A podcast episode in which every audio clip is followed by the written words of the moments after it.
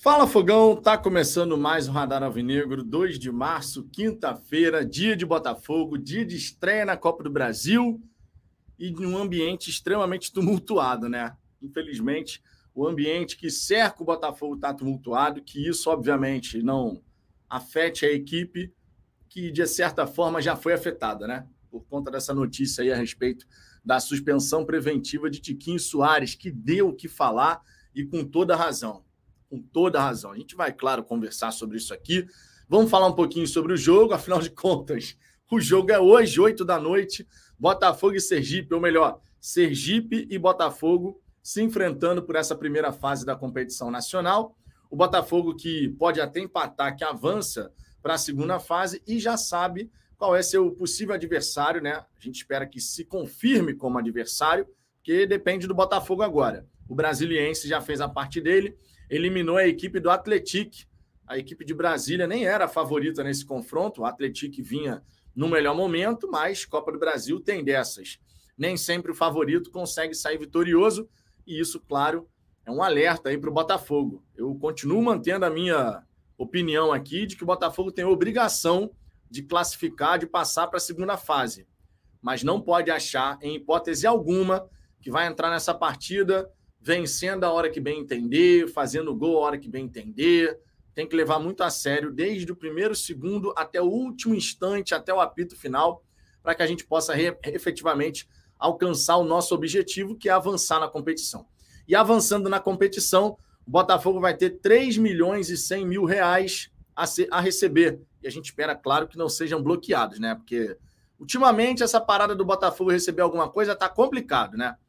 Tomara que o Botafogo, classificando o Pix, digamos assim, seja realizado e entre na conta da S A F Botafogo.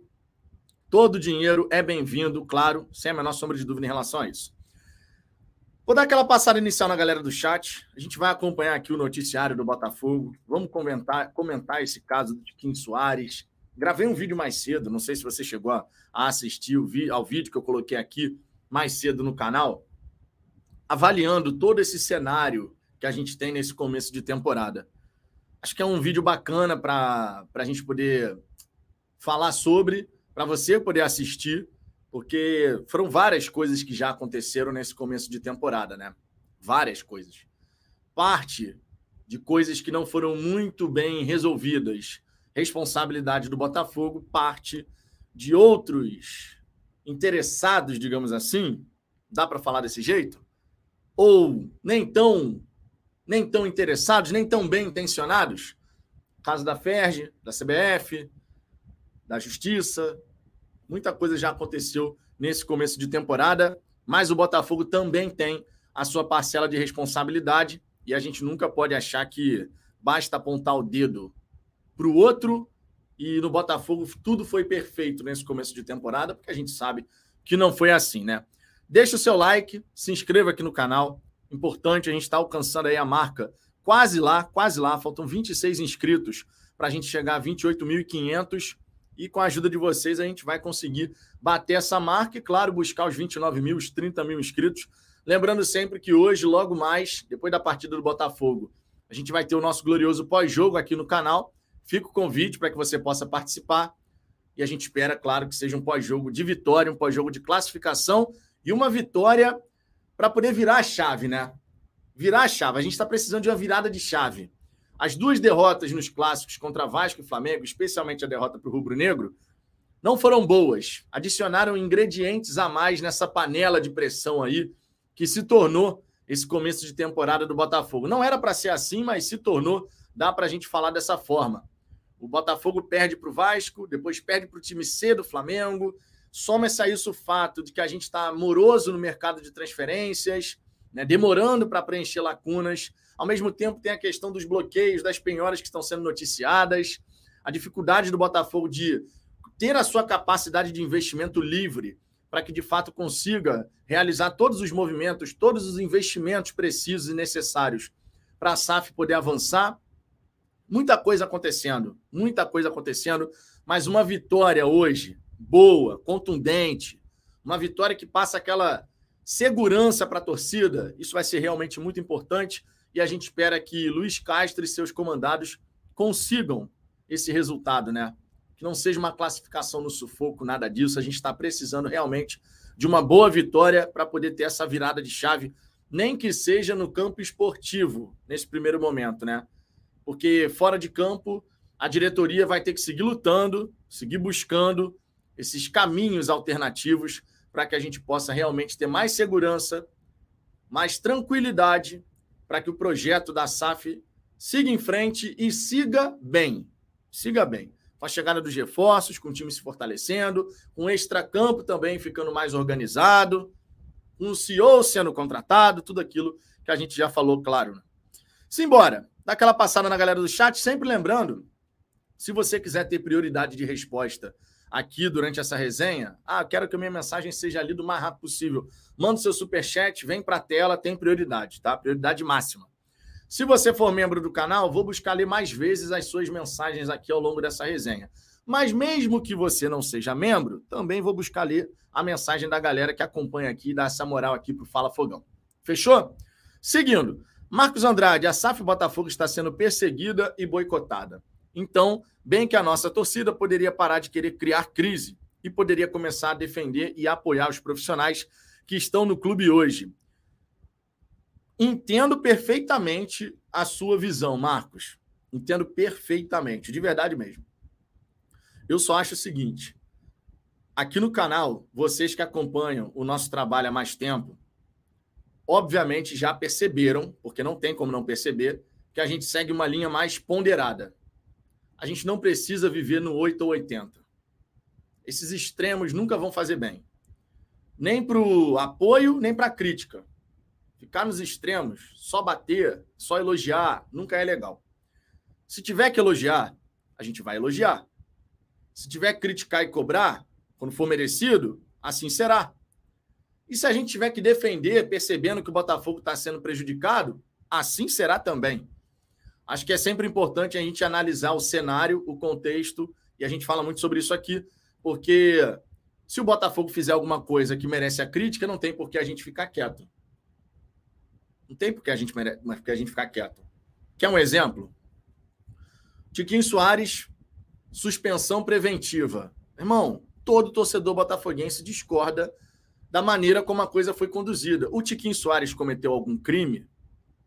O Tiquinho Soares tem risco de fugir do país? Levando ao extremo, logicamente. Não. É comum na justiça desportiva você ter uma suspensão preventiva, de, preventiva decidida assim, no estalar de dedos. Oito e pouco da noite, o pedido de, preven... de, de suspensão preventiva. Nove e dez, a decisão já saiu. Realmente uma eficiência assim fantástica. Se fosse sempre assim, ninguém falava nada. Se fosse sempre assim, é o procedimento padrão. Mas a gente sabe que não é. E esses questionamentos que a gente vê nas redes sociais a respeito do time que a juíza, a referida juíza, Renata Mansur, ela torce, é claro que são pertinentes. A justiça foi imparcial nesse caso do Tiquinho, deixando claro, o Tiquinho errou. O Tiquinho errou. Ninguém pode falar o contrário. Ah, mas a arbitragem enervou os jogadores, não interessa.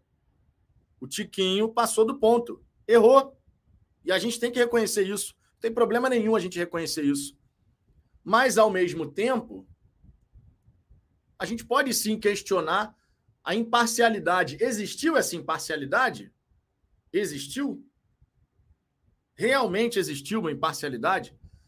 É mera coincidência que, normalmente, no Rio de Janeiro, decisões aqui no, no, no, no Rio de Janeiro, na justiça, o Botafogo, via de regra, perca? É mera coincidência? E aí sai do Rio de Janeiro, o Botafogo consegue um resultado positivo.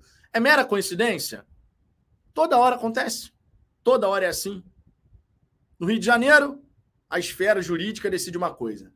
Aí sai do Rio de Janeiro a favor do Botafogo. Quantas vezes isso já aconteceu? Quantas vezes? Então a gente tem sim que olhar a situação. Se tiver que criticar alguma coisa, a gente critica. A atitude do Tiquinho Soares passou do ponto. Ele podia estar irritado, podia estar nervoso, mas passou do ponto. Então merece a crítica, porque agora, naturalmente, mesmo que não tivesse esse pedido de suspensão preventiva, mesmo que não tivesse nada disso hoje, o Tiquinho vai tomar um gancho. E, por consequência, vai prejudicar a caminhada do Botafogo, pelo menos nesse curto prazo. A gente não sabe ainda quanto tempo vai ser. Então, nesse ponto, o jogador merece a crítica. O jogador merece a crítica. Mas a justiça, a maneira como eles decidiram isso, assim, no estalar de dedos, a coisa mais rápida do mundo, se fosse sempre assim, repito, eu não falaria nada, mas não é o caso. Não é o caso. Então, os questionamentos são válidos, os questionamentos são justos, e, ao mesmo tempo, eu não posso deixar de falar aqui, aproveitando essa sua mensagem inicial, eu não posso deixar de falar aqui, por exemplo, que a gente só vai ter essa situação de só ter o Matheus Nascimento disponível por falha da S A F. Especificamente falando da figura do John Textor. Por quê? Porque o responsável por autorizar a contratação de um centroavante é o Textor. Palavra dele. A palavra final é minha.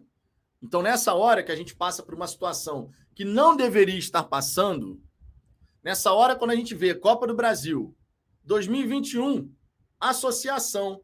O Botafogo foi com o Matheus Nascimento e Gabriel Conceição para enfrentar o A B C. Lá em dois mil e vinte e um. Dois anos depois, na era S A F, a gente vai enfrentar um time pela Copa do Brasil fora de casa, só com o Matheus Nascimento. Tá errado. Tá errado. E a gente tem que saber apontar isso. A gente tem que ter, tem que ter a capacidade de enxergar isso.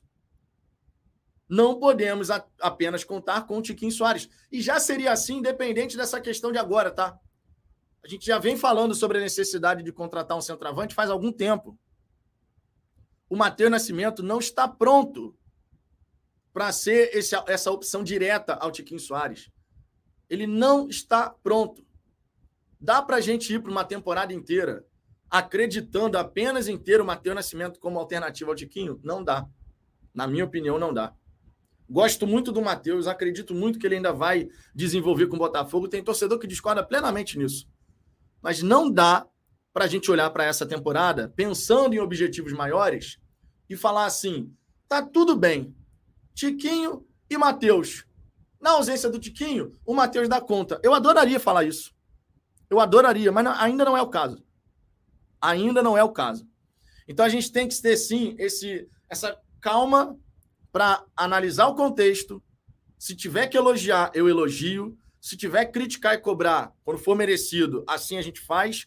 E se tiver que defender, como é no caso agora, dessa falta de imparcialidade, e a gente pode sim questionar isso, acho completamente válido e razoável questionar isso, dessa juíza, a decisão assim, meu irmão, a pressa para suspender preventivamente antes de um jogo importante, eliminatório, tudo isso é válido. A gente não precisa ficar só nos extremos. Ah, o torcedor que critica está querendo gerar crise no Botafogo. Por quê? Por que, que o torcedor que critica está querendo gerar crise? Se for razoável a crítica, tudo bem. Tem crítica que passa do ponto. Que a pessoa às vezes critica e nem sabe direito o que está criticando. Mas quando merece uma crítica, beleza, é razoável. Faça a crítica. Isso não é gerar crise. Ao mesmo tempo, o torcedor que elogia, quando, pô, isso aqui foi legal. Pô, você está satisfeito com pouco, com essa mediocridade? Não. É reconhecer coisas bacanas que aconteceram. Existe vida inteligente sem ser nos extremos. No fim das contas, é isso que eu estou querendo dizer. Temos aqui um superchat, conforme eu disse.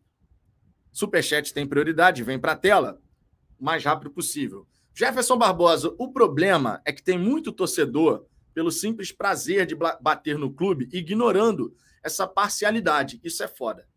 Isso eu acho equivocado. O torcedor que, tipo assim, ah, o Tiquinho errou, então a justiça tem que ser rápida mesmo. Não, o Tiquinho errou, e se a justiça fosse sempre assim, eu não falaria nada. Repito aqui o que eu acabei de dizer. Eu não falaria nada se em todos os casos como esse, a justiça fosse assim, tudo fosse decidido assim, e a gente não teria o que falar. Agora, é comum... É comum na justiça desportiva você ter pedido de suspensão preventiva nessa velocidade que foi feita nesse caso do Tiquinho? É comum. O Tiquinho cometeu um crime, ele vai fugir do país? Não vai. Não tem necessidade de tu suspender preventivamente o cara. Até porque o julgamento dele já é na segunda. Qual é a necessidade de você pedir a suspensão preventiva com o julgamento já marcado? Julgamento esse que já foi marcado de forma acelerada pra cacete. Normalmente as coisas demoram duas, três, quatro semanas. Cansamos de ver casos assim. Cansamos. Então o torcedor que não consegue enxergar que, pô, cara, não foi uma coisa assim que acontece toda hora. O torcedor que olha esse caso e não reconhece que existe alguma coisa aí estranha, porque existe. Existe alguma coisa estranha. Dá pra gente questionar isso. Acabei de falar aqui. O Botafogo, via de regra, perde na Justiça do Rio. Em qualquer esfera, tá? Pode ser a desportiva, a parte civil, trabalhista, não interessa. Normalmente o Botafogo toma no Rio de Janeiro. Aí sai do Rio, a gente ganha. Sai do Rio, as coisas são julgadas de forma mais imparcial. Isso a gente tem que sempre considerar, cara, de verdade. Não dá pra gente simplesmente ficar achando que é sempre, é sempre o Botafogo errado na história. Repito, o Botafogo tem parcela de responsabilidade em tudo isso que está acontecendo. Não dá para simplesmente apontar o dedo para o outro. Não dá simplesmente para apontar o dedo para a juíza, para a Renata Mansur, e falar assim, essa juíza está de sacanagem, o Botafogo não fez nada, o Tiquinho Soares não fez nada. Dá para a gente falar isso? Não dá. Não dá para eu chegar aqui e falar isso. O Botafogo não tem responsabilidade de nada, o Tiquinho não tem responsabilidade de nada, não é o caso. Mas a gente tem que saber, né, pesar toda a situação. Então essa história de só descer a lenha do lado do Botafogo e ignorar o outro lado da história, não dá. Aí é fazer um recorte seletivo. E fazer o recorte seletivo nunca é interessante, né? Ah, quer dizer, não deveria ser, né? Mas tem gente que gosta de fazer um recorte seletivo só para corroborar um dado ponto de vista. A gente aqui no Fala Fogão, pelo menos, busca não fazer isso. Obrigado pelo superchat, Jefferson. Sejamos desumildes, ainda mais nesse dia. Dia de Botafogo, dia de vitória, assim espero. Sejamos desumildes. Sejamos desumildes. Vou pegar aqui mais algumas mensagens, só que lá do começo, né, para não deixar de fora a galera que estava comentando desde o princípio lá. Rodrigo Santos, parabéns. Hoje temos o pior trio de ataque do Brasil. Continuem falando que o elenco é bom. Uma crítica válida aqui. O Matheus Nascimento ainda não mostrou a que veio. Na direita, Carlos Alberto deve ser o titular? É uma aposta, parece que é uma aposta interessante. E na esquerda, o Vitor Sá ainda busca mostrar aquele futebol lá do começo, contra o Corinthians. A gente ainda está nessa expectativa. E eu torço para que isso aconteça. Acho que é o pior trio de ataque do Brasil? Não acho. Acho que o Rodrigo deu uma exagerada, mas a crítica é válida. Faz parte, logicamente, aqui desse momento do Botafogo. Lucineide Vieira, boa tarde. Hoje jogaremos contra um time de Série D. Aí o time vai bem e volta à pauta positiva. Ontem o Textor já se fez de vítima para acalmar a torcida. Vai passando o ano e o torcedor sonhando. Se vencer, vencer jogando bem, vai ser elogiado, mas logicamente a gente tem que considerar o cenário adversário. O que, que a gente falou contra o Boa Vista, por exemplo? Goleamos o Boa Vista, merece elogios. Quando pega um time que é nitidamente mais fraco, o que você deve fazer? Se impor. É o que eu espero hoje do Botafogo, sinceramente. Eu espero que o Botafogo se imponha. Vencer o Sergipe, classificar, por exemplo, passando o sufoco, não deveria estar no script. Muito embora o adversário também queira classificar, a gente não pode esquecer disso. Mas o Botafogo é favorito. Indiscutivelmente, o Botafogo é favorito. Se jogar bem, vai ser elogiado, porque assim deve ser. Se jogar mal e vencer, a gente vai falar, beleza, classificou, mas a partida foi ruim, conforme a gente sempre busca fazer aqui. Então essa história de elogiar uma partida boa do Botafogo, isso sendo pauta positiva, eu discordo. Honestamente, eu discordo.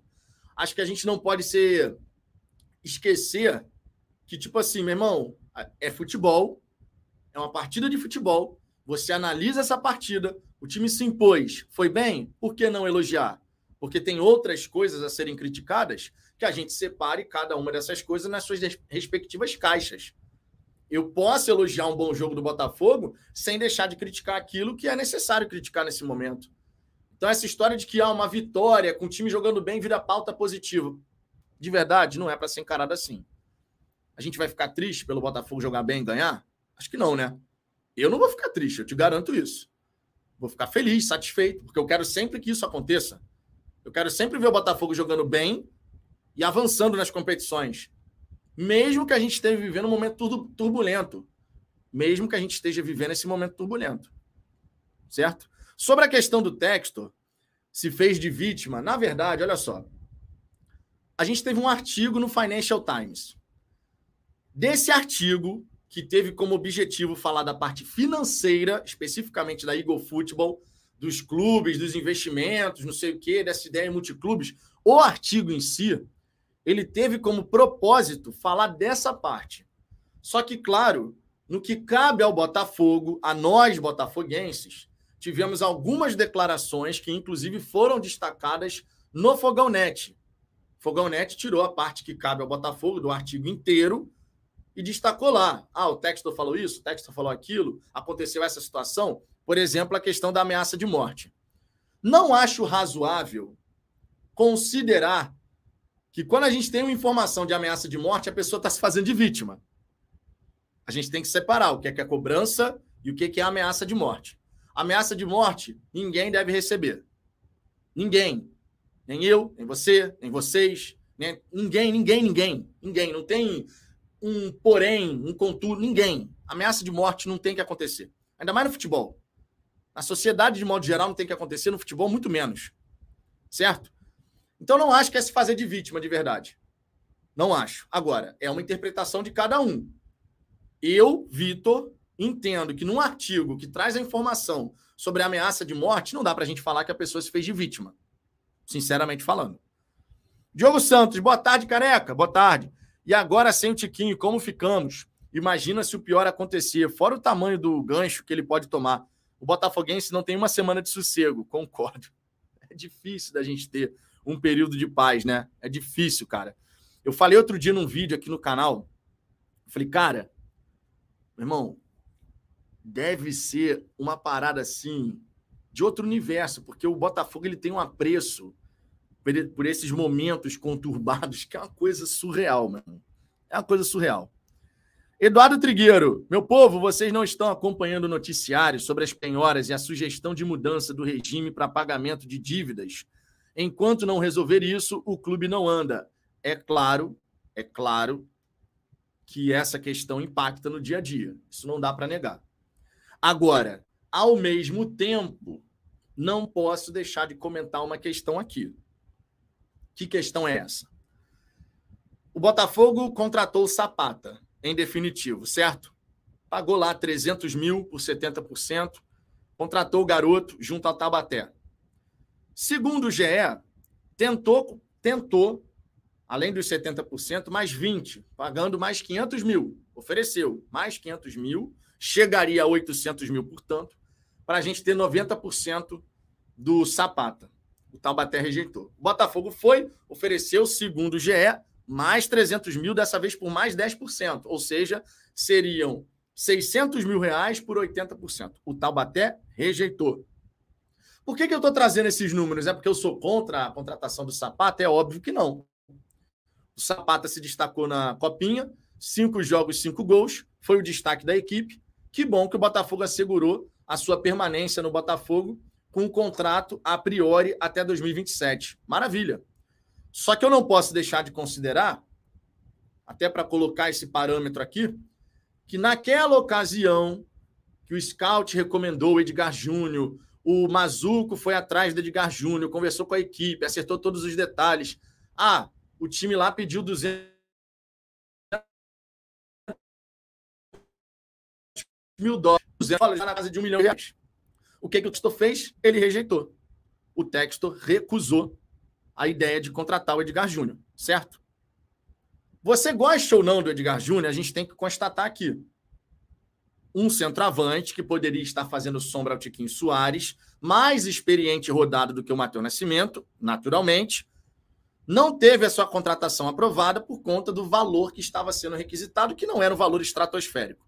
Mas, ao mesmo tempo, estava oferecendo aí cerca de um milhão de reais para poder contratar o Zapata. É claro que você leve em consideração que um é um garoto com potencial de desenvolvimento, podendo ser um ativo que vai ser vendido futuramente. Enquanto o Edgar Júnior não está nessa categoria. Mas a gente vai ter que contratar jogadores experientes. E aí eu, tô, eu até li uma mensagem assim. Até li uma mensagem assim. Olha, mas o Edgar Júnior, ele é uma despesa. O Zapata é um ativo que pode dar retorno financeiro futuro. É verdade. Mas os jogadores não dão retorno apenas diretamente. Os jogadores também dão retorno financeiro indiretamente, através do seu desempenho, avançando nas competições. Então a gente tem esse cenário, sim, das penhoras, dos bloqueios que foram noticiados, o Botafogo tentando aí a questão da recuperação extrajudicial, mas quando se trata de colocamos dinheiro nessa, naquela contratação, eu não posso deixar de citar o caso Zapata e Edgar Júnior, como foi dinheiro ali parecido, que chegou para o jogo, né? De um lado foi aprovado, do outro não foi aprovado. E isso é uma realidade, isso é um fato. Não dá para a gente simplesmente constatar, falar ao contrário. Né? Seguindo aqui, Diego Moraes. Fala, Vitão. Hoje o homem quer trabalho. Soltou vídeo cedo e entrou em ponto na live. Temos que vencer hoje. Pô, soltei vídeo cedo porque, sinceramente, é... a gente estava precisando, né? A gente estava precisando poder trocar uma ideia aqui sobre todo esse cenário que está acontecendo. Esse começo de pré-temporada, Diego, ele está muito diferente daquilo que a gente imaginava em termos de ser mais tranquilo, sabe? Aquela coisa das peças se encaixando, os reforços chegando, o time crescendo, no extracampo as coisas caminhando. Acho que em dezembro do ano passado, todo botafoguense estava imaginando que esse começo de ano seria muito tranquilo. Muito tranquilo nesse quesito, né? Já, pô, tem o R C E que está tudo caminhando direitinho, o Botafogo está pagando as dívidas. Tivemos as notícias, né, de pagamento de dívidas no, no fim do ano passado, dívida trabalhista, dívida com o governo, a Prefeitura do Rio de Janeiro. Muita coisa sendo paga, né, em, ter, em, em relação a isso. E aí a gente pensou, pô, dois mil e vinte e três, cara, vai ser um ano que vai começar suave, né, suave, e a gente vai conseguir decolar. Aí a gente está em dois de março e, na verdade, a gente está vivendo... primeiro grande momento assim de crise da S A F, na minha opinião. Nem, a, nem na época da, das críticas ao Castro a gente pode falar que, de repente, estava com um ambiente tão tumultuado, porque não é só o campo e bola, né? Não é só o campo e bola que a gente está falando. A gente está falando do extracampo também, com todas essas situações envolvendo judiciário, penhora, bloqueio, agora com a parte desportiva também. Está complicado. Que a gente ganhe hoje, porque vencer hoje, vencer jogando bem, vai ser importante. Arthur Henrique, na sua opinião, as falas do Textor dificultam a chegada de jogadores por empréstimo gratuito? Os clubes sabem que o clube tem dinheiro através do Textor. Cara, a gente já contratou vários jogadores nessa circunstância assim, né? Então não acho que seja prejudicial, de verdade. Tem vários jogadores que chegaram nessa circunstância, né? Tá, tu vem por empréstimo, com opção de compra. Cada caso é um caso, cara. Cada clube é um clube. O clube tem que querer emprestar o jogador, sabe? Ah, pra... para mim, vale a pena, sim, sabe? Para aquele time, vale a pena emprestar o cara, porque ele está encostado, porque ele não está nos nossos planos, vai ficar aqui sendo um peso na folha salarial. Então, acho que vai muito mais de caso a caso do que por alguma fala do Textor os clubes não querem emprestar. A questão do Mallorca, por exemplo, da Espanha, que queria alguma compensação financeira pelo Giovanni Gonzalez, totalmente natural. Natural, pô. O cara... Ah, o meu titular tinha se machucado, aí o Giovanni Gonzalez, o Giovanni Gonzalez entrou. Ok, entrou. Jogou, foi útil, mas ele quer sair, quer ser emprestado. Tá, beleza, eu até empresto, mas eu quero um farm rir, né? Acho que é natural, cara, depende muito de caso a caso, sinceramente falando. Douglas Barros, boa tarde, Vitão. É, temos que estar fechados juntos pelo Botafogo. O Matheus Nascimento vai brilhar hoje, eu acredito, fechado com o Botafogo, com a S A F e com o Social, torcida todos em prol do Botafogo. Sim, sempre em prol do Botafogo, só repito isso. Sem deixar de criticar se for necessário, de cobrar se for necessário e elogiar quando for merecido. Sempre sendo ponderado, que é a linha que a gente vai seguir aqui, para desespero de alguns, inclusive, né? Jeff Klein, Vitão, seu gostoso. O Jeff aqui sempre assim. Lembra do Luiz Fabiano em dois mil e dezessete? Tomou só quatro jogos porque o Tiquinho pode...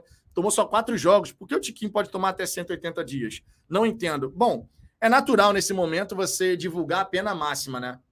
Ah, qual é a pena máxima que o cara pode ter? Ah, até doze jogos, até cento e oitenta dias. Não, não necessariamente ele vai tomar os cento e oitenta dias, entendeu? Acho que não vai, acho que não vai chegar nesse extremo. Ou, pelo menos, prefiro acreditar que não. Bruno Delgado, Vitão, Dois do Matheus Nascimento hoje. Viraram a chave do moleque e botaram a pressão no Tiquinho. Tomara, cara. Vou torcer muito pelo sucesso do Matheus. Já torço há muito tempo. Vocês sabem disso. Tem gente que não gosta que a gente ainda dê apoio ao Matheus Nascimento. Mas eu acho que a gente tem que dar apoio, sim. Tomara que ele faça dois. Agora, uma coisa séria. Como que os outros times que entraram no R C E não têm essas penhoras normalmente? Eu levantei essa bola antes de mais nada, ó. Anderson Mota, boa tarde, meu amigo Vitão. Tamo junto, tamo junto, Anderson. Tamo junto. Obrigado aí pela presença. Sigam lá o canal do Anderson Mota, hein? Sigam lá o canal do homem, que faz um trabalho muito maneiro. É, agora, falando sobre essa questão das penhoras, cara, outros times que entraram no R C E, para começo de conversa, a gente não pode deixar de, de destacar, e eu acho que esse é um ponto extremamente relevante, que na época que o Botafogo aderiu a, ao R C E, a gente ainda era a associação, assim como o Vasco fez e o Fluminense fez. O Botafogo foi o primeiro a aderir o modelo S A F. Beleza? O Vasco veio na sequência, o Fluminense continua como associação. Eu levantei essa bola lá no Twitter e, fiz, e falei no vídeo de mais cedo aqui também. É no mínimo curioso que no caso, por exemplo, do Fluminense, que aderiu ao R C E como associação, embora o R C E tenha sido criado para ser, para servir a lei da S A F, ou seja, para poder colocar um, uma regra para quem vai virar Sociedade Anônima do Futebol. Ainda assim, Botafogo, Vasco e Fluminense conseguiram aderir ao R C E antes de virar S A F. Esse é um ponto que tem que ficar bem claro. Mas não dá para a gente deixar de comentar o seguinte.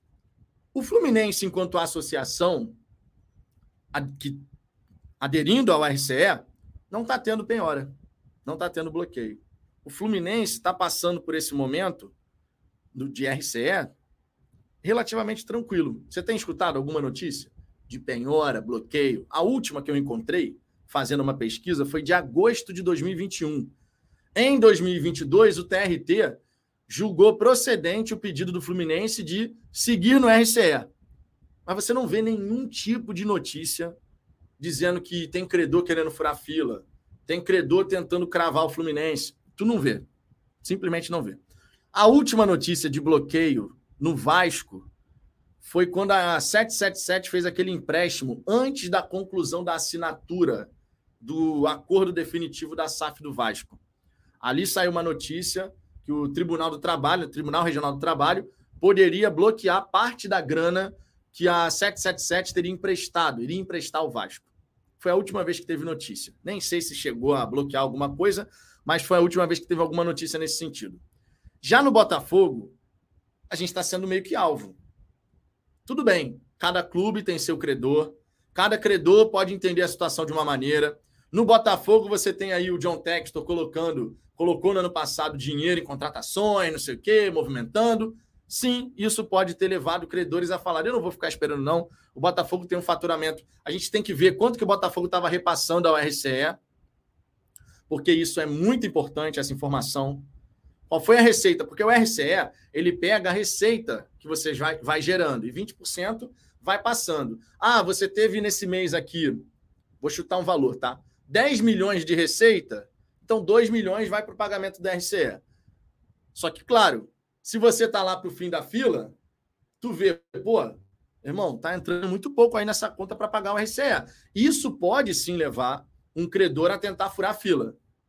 Embora, na minha opinião, não seja nada inteligente um credor que tá vendo as coisas serem pagas cagar todo o processo. Mas aconteceu. Agora, é realmente, no mínimo, curioso que um time, enquanto associação, utilizando o mecanismo da R C E, que foi pensado para quem vira S A F, esse time não sofre com penhora e bloqueio. Já um time que efetivamente constituiu a S A F acaba passando por essa situação. Eu acho, no mínimo, curioso. No mínimo, curioso. Né? É, João Antônio, boa tarde, Vitão. Sinceramente, olhando o time de hoje, acredito que esteja bom. E estou confiante na vitória tranquila, lembrando sempre de levar a sério o adversário. Apesar, apesar da gente não ter o Tiquinho, por exemplo, apesar disso, eu ainda acho que o time do Botafogo é suficiente para a gente poder vencer o Sergipe, sinceramente. Não tem nem dúvida em relação a isso. Não dá para a gente achar que ah, o time que vai entrar com Perry, Rafael, Adrielson, Cuesta, Marçal, Tietê, Lucas Fernandes, Gabriel Pires, Carlos Alberto, Vitor Sá, Matheus Nascimento. Esse time não tem capacidade de vencer o Sergipe? para vencer o Sergipe a gente precisa de três, quatro contratações? Precisa de... Não. Esse time tem que vencer o Sergipe. E com relativa tranquilidade. Sinceramente. Não desrespeitando o adversário, apenas constatando que o investimento que o Botafogo faz no seu elenco é muito superior ao do Sergipe e o Botafogo é favorito. Ponto. No futebol você tem as surpresas. Eu espero que não aconteça. Mas esse time que deve ir a campo hoje, com essa escalação aqui que eu coloquei, esse time é mais do que suficiente para vencer a equipe do Sergipe, né? Sérgio Ferreira, boa tarde, Vitão. Fiquei refletindo aqui. Mesmo que o Textor decida pagar a dívida toda hoje, aposto que ainda apareceriam dívidas do bueiro só para atrapalhar. A insegurança é absurda. Eu não duvido que tenha essas, essas dívidas escondidas ainda, coisas que ainda não apareceram. Provavelmente vai aparecendo alguma coisa. É, quando você tem, cara, a situação do Botafogo endividado até o último fio de cabelo, meu irmão, é complicado. É, é complicado. É, Mário Vieira, suspensão preventiva de um atleta sem qualquer histórico negativo dentro e fora do país. Procede, processo recorde. Mas é isso aí mesmo. Quem não vê a parcialidade está completamente perdido. Falou tudo, Mário. Falou tudo. Você tem que levar todo o histórico, né? Você não pode simplesmente ignorar. Ah, o Tiquinho fazia isso, já fez isso ao longo da carreira? Ele já agrediu alguém? Pô, cara, não dá para achar que é super de boa assim. De verdade. Daniel, contra o Sergipe, é, Castro não pode ter essa desculpa. Contra o Sergipe está. Castro não pode ter essa desculpa. Contra o Sergipe a gente é favorito. Não tem desculpa. A gente é favorito. Thiago França, Botafogo tem que fazer uma proposta urgente para o Benedetto. Ele está querendo sair do Boca. Muito me agradaria a chegada de um jogador como Benedetto. De verdade. Seria um... Pô, na minha opinião, seria um baita nome. Seria um baita nome. Perdeu aquele, aqueles pênaltis lá malucos, né? No jogo contra o... Foi contra quem? Foi contra o Flamengo? Não. Contra o Corinthians, né? Foi contra o Corinthians. É, perdeu aqueles pênaltis malucos lá, mas é, a carreira do Benedetto é muito interessante. Ele tem uma idade boa ainda também, né? E outra, lá na Argentina o nível salarial é muito mais baixo do que aqui no Brasil. Então, e o Internacional, se eu não me engano, estava de olho no Benedetto, né? Tem isso ainda. O Internacional que já trouxe o Ener Valencia, tem o alemão por lá, né? E agora estaria de olho no Benedetto. Vai formando aí uma trinca de ataque realmente bem interessante. Trinca de ataque porque é modo de falar, né? Porque os caras vão ter que escolher um para jogar. Mas, assim, as alternativas são bem interessantes. É, Luiz Henrique, vi... boa tarde. Luiz Henrique, nosso cabeça branca. Eu fico com saudade de ler suas mensagens aqui, Luiz. Boa tarde, Vitor. O Botafogo sempre foi forte. Se não fosse, já teria sumido do mapa. Nós, nós somos a sombra que assusta. Porra, que isso, Luiz? Que que isso, irmão? Luiz, nosso cabeça branca aqui, filosofando, cara. Pô, mas ficou bonito, hein? Nós somos a sombra que assusta. Cacete, mano. Mandou bem, mandou bem. Jefferson Barbosa, o Guerreiro, por exemplo, fez muito mais grave e a mesma, né, a mesma juíza, apenas deu uma advertência. No caso dele, será porque era jogador do time do coração dela? E, e para piorar, pousou para pousou para foto depois ainda. É, tem essa história também, né? Cara, fica muito difícil da gente não falar que... Ah, não, não tem parcialidade nenhuma. Fica difícil, né? Fica difícil. Vitor Silveira, boa tarde, Vitão. Vim agora nos donos da bola, Marcelo Jucá, do S T J, falando que o Tiquinho provavelmente pode jogar hoje, mas não é certo. É, ele vai viajar. Ele já viajou com o time, né? Ele viajou com o time. Acho que a decisão não foi acatada ainda. Ele viajou com o time. O Tiquinho Soares está relacionado, inclusive, mas depende dessa decisão. Eu não duvido que o Tiquinho Soares vá para jogo hoje, que o Botafogo consiga esse efeito suspensivo. Normalmente, nesses casos, você consegue. Mas a situação como um todo, cara, a situação como um todo é complicada, né? Jorge Araújo, há nitidamente o interesse da federação e de algumas pessoas em prejudicar o Botafogo. A forma como o Botafogo tende a crescer assusta muita gente. Cara, eu não digo nem que seja a forma como o Botafogo tende a crescer, não, cara. Eu acho que é... existem interesses políticos que a gente nunca pode ignorar quando a gente fala de futebol brasileiro, né? O Textor, querendo ou não, ao dar certas declarações, ele, mex... ele mexeu no vespeiro. Acho que todo mundo concorda com isso, né? Ao dar certas declarações, ao falar certas coisas, especialmente no ano passado, né, descendo a lenha no campeonato estadual, dizendo que por que, que eu vou colocar meu time A se o nível da arbitragem é nível B, vou colocar meu time B no ano que vem, se confrontando, né, adotando essa postura de confronto. É claro que se dependesse da torcida, imensa maioria ia falar, beleza, vamos fazer pré-temporada nos Estados Unidos. Foi falado isso, né? Não, ir, não iria falar. Foi falado isso. A maior parte da torcida estava apoiando a ideia. A gente ficou chateado, foi como as coisas foram conduzidas no fim das contas.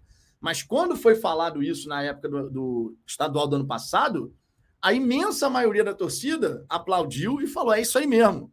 É isso aí mesmo, a gente tem que se preocupar com outras coisas, né? Com o carioca. Essa é a realidade, né? Claro que a partir do momento que você entra na disputa, conforme foi esse ano, a gente quer ganhar. Eu não vou ser hipócrita aqui de falar que, ah, se não ganhar o carioca, tá tudo bem. Vai ficar tudo bem, claro, mas não quer dizer que eu não queira ganhar. Eu quero ganhar. A gente está na disputa, não está? Se eu estou na disputa, eu quero ganhar. Agora, se a decisão fosse, nós não vamos jogar o carioca, bateu o pé e não jogou o carioca. Ok, vamos embora, vamos em frente. Botou o time B, a decisão é essa, vamos em frente. Entendeu? Agora, eu não acho que seja essa história de pelo potencial de crescimento do Botafogo. Eu acho que é mais a questão de você realmente ter peitado e mexido no vespeiro, irmão. Mexeu no vespeiro, não teve jeito. Se a gente for realista, mexeu no vespeiro. Né? Os três copos do Vitão. Hoje é preciso vencer e se impor dois ou três a zero. Concordo. É, concordo. Douglas Barros, eu só quero entender que tesão é esse em esculachar nossos ativos da base. Não vejo nenhum fazendo o mesmo. Temos que proteger nossos meninos e exaltá-los, o que não justifica o planejamento ruim. Ah, cara, infelizmente a gente sempre vai ter essa história aí, né? De os garotos da base do Botafogo ninguém presta, é tudo uma porcaria.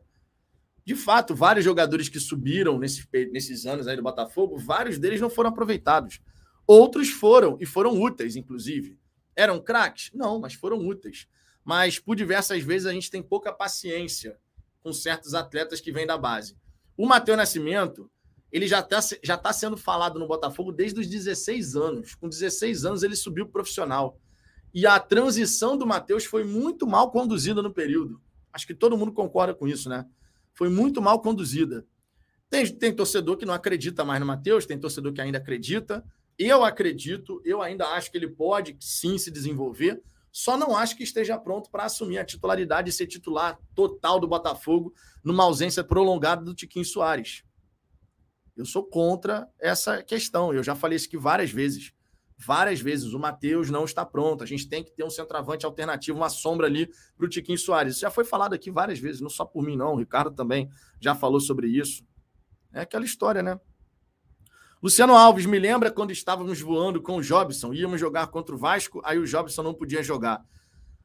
Eu não lembro desse caso, sinceramente. Minha memória nesse, nesse caso ela não é tão boa assim, não.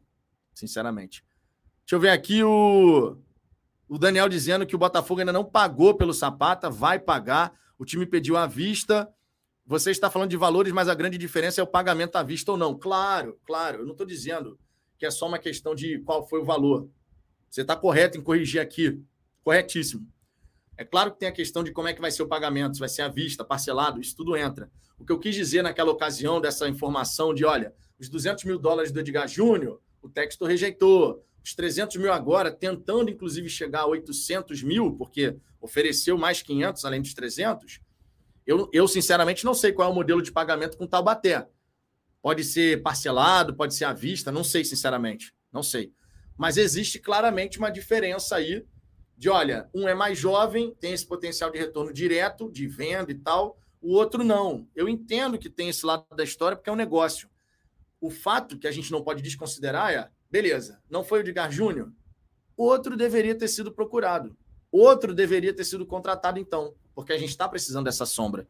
Tá certo que o Tiquinho Soares errou, passou do ponto, agora teve essa situação aí de suspensão preventiva, que, na minha opinião, é ridícula.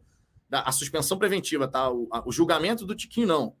A, o, o Tiquinho ser julgado não acho um absurdo. Claro que não, porque ele errou. Mas a suspensão preventiva, sim. Mas, tipo assim, não foi o Edgar Júnior? Ok, mas traz outra, então. Essa, essa história do Edgar Júnior já aconteceu há quantos, há quantas semanas? Deixa eu procurar aqui. Edgar Júnior. Quantas semanas que foi isso? Edgar Júnior, Botafogo. Deixa eu ver aqui no Google, ó. Foi no dia quatorze de janeiro. A gente já está no dia dois de março. Não dava tempo, não, da gente buscar um outro centroavante antes da estreia da Copa do Brasil? Acho que a resposta é clara, né? Não preciso nem me prolongar aqui. É, Edson, sua live tá igual do Fogão Net, tá passando pano. Ah, cara, essa mensagem eu já disse que eu não vou ler, tá? Você quer trocar uma ideia, quer fazer aqui uma mensagem que você discorda no ponto? Ok. Mensagem de passapano eu não leio mais aqui, porque isso é um completo vazio, não acrescenta absolutamente nada. Então mande uma mensagem bacana aí, pô, discordo por conta disso, aquilo, tudo bem, problema zero, você pode discordar de mim. Agora, começou com a frase, passa pano, esquece, não leio mais em respeito a todas as outras pessoas que estão aqui participando dessa resenha e mandando mensagens que realmente vão agregar numa conversa. Fica a dica, fica a dica. Daniel Nadi, acho que colocando na balança, a formação de jogadores para venda virá sempre em primeiro lugar, desempenho ficará em segundo plano. Não acho, Daniel. Sinceramente, não acho. É, para o plano do Textor, de valorização de ativos, não sei o quê. Para o plano do Textor, é importante que o Botafogo cresça. E eu não estou falando só de receitas. Cresça esportivamente.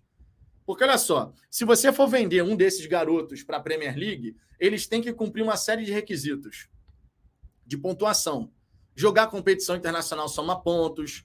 Jogar a primeira divisão soma pontos. Né, de você realmente poder chegar nas fases mais agudas, não sei o quê. Tudo isso vai somando pontos. Ganhar títulos soma pontos.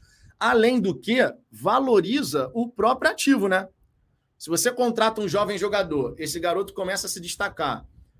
Ele vai crescendo, crescendo, crescendo. O Botafogo vai indo bem, o jogador vai, vai valorizando cada vez mais. Então, em vez de sair por oito milhões, ele vai sair por quinze, por vinte.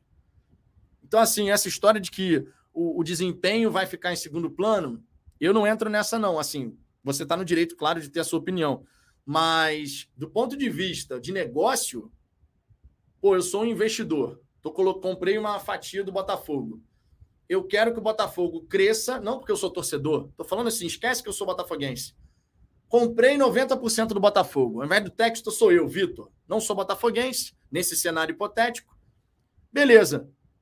Como é que eu valorizo os meus jogadores? Como é que eu faço dinheiro, ter retorno financeiro? Tem que aumentar as receitas de modo geral do clube, tem que equilibrar essas contas, tem que sim fazer mapeamento de talentos, tem que trazer jogadores jovens, mas tem que ter jogadores também experientes, porque isso também ajuda na, na rodagem desses atletas jovens. É uma série de fatores que vão, né, uma pecinha de quebra-cabeça ali que vão se encaixando, as pecinhas, e você vai fazendo o projeto crescer, o projeto evoluir. O investidor, se o time for bem, os ativos são valorizados, são potencializados. Então, um garoto que chega por trezentos mil reais, daqui a pouco é vendido por quinze milhões de euros. Agora, se o time estiver na pindaíba, estiver na rabeira da tabela, não são quinze milhões de euros mais. Porque ele não está conseguindo aparecer como poderia se o Botafogo estivesse voando. Tá chegando nas finais, tá entendendo? Então, do ponto de vista de um, de um cara que compra uma S A F, não é interessante que essa S A F não, minimamente não cresça assim para realmente bater de frente. Não sei se vai ganhar, mas para poder, de fato, estar tá competindo em altíssimo nível. Acho que esse é um ponto que, para mim, não tem nem como a gente chegar e ignorar.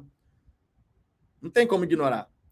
Um jogador que está num time, que chega nas grandes decisões, que chega na fase aguda, esse jogador é valorizado.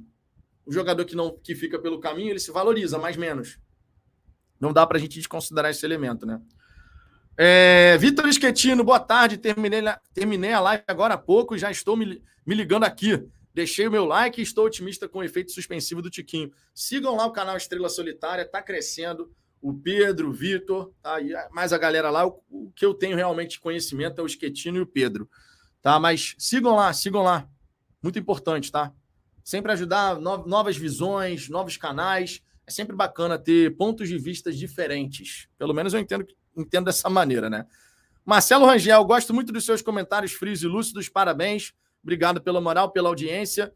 Se você estiver gostando dessa resenha, deixa o seu like. Se não estiver gostando, não concordo com nada do que o Vitor está falando, pode deixar o dislike. Problema zero em relação a isso. Se inscreva no canal. A gente está buscando agora os vinte e oito mil e quinhentos, caminhando em direção aos vinte e nove mil. Com a ajuda de vocês, a gente vai chegar lá. É, deixa eu ver aqui. O Olavo Lindenberg, já já é o Lyon que vai reclamar. O cara comprou por milhões e só trouxe o Jefinho. Bom, no acordo lá do Lyon, ele tinha que destinar oitenta e seis milhões de euros para contratações. Não sei se o Lyon conseguiu dar conta de usar todas, toda essa grana agora. Agora, não, não chegou só o Jefinho não, tá? Até onde eu sei, nessa janela, o Lyon contratou, se não me engano, os três jogadores. Tá? Se não me falha a memória, pela informação que eu li, era o Jefinho que estava chegando e tinham mais dois, se não me falha a memória. Tá? Então, não acho que foi só o Jefinho nessa daí, não. Embora o Jefinho tenha realmente feito um trabalho bacana ali é, nesse, último, nesse último jogo, né, do, do Lyon. Fez até um gol. Algumas jogadas interessantes e fez um gol também. A, recebeu nota oito até, no, na avaliação lá do jornal. Recebeu nota oito. Deixa eu ver aqui outras mensagens. Continuar descendo aqui, ver a galera. Ó. Deixa eu trazer mensagem de alguns membros do canal. É... Daniel, se o Matheus Nascimento não jogar contra o Sergipe, é caso de mandá-lo para P Q P. Eu quero muito que o Matheus vá bem. Eu só não posso simplesmente chegar e falar, olha, depende só dele, depende do time, né? Ele é o centroavante, a bola tem que chegar nele. A gente quer que ele faça gol, mas a bola tem que chegar. É o que eu falei outro dia aqui, na verdade é o que a gente sempre fala aqui no canal. Você tem o centroavante. O time tá construindo e criando pra caramba, uma chance atrás da outra. Ah, tá. O centroavante tá perdendo gol. A culpa é do centroavante. Agora, o time tá criando, a bola chega no centroavante? Não. Então a culpa não é do centroavante. A gente vai ter que ver como é que vai ser o Botafogo na partida de hoje. A gente vai ter que ver. Vai criar muitas circunstâncias? O Matheus também vai se posicionar bem para receber a bola em condições? Tudo isso a gente tem que avaliar. Agora, cravar que se ele não for bem, se ele não jogar contra o Sergipe é para mandar para P Q P, aí eu acho que não é bem assim. Porque depende desse cenário, depende dessa circunstância. Marcílio Ribeiro, é o complô mundial contra o Botafogo. Não embarco nessa. Não embarco nessa, sinceramente. E nem acho que é jogo a gente ficar sempre embarcando numa narrativa de que o Botafogo é o coitadinho, de que tudo é contra o Botafogo. Honestamente, não acho que é interessante a gente ficar embarcando nessa. O Botafogo tem parcela de responsabilidade em tudo que está acontecendo.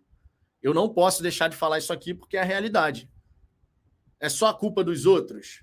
A culpa é só dos outros. O Botafogo não errou em nada nesse começo de temporada. Não foi o caso. Então, essa história de complô mundial contra o Botafogo, não vamos embarcar nessa, sinceramente.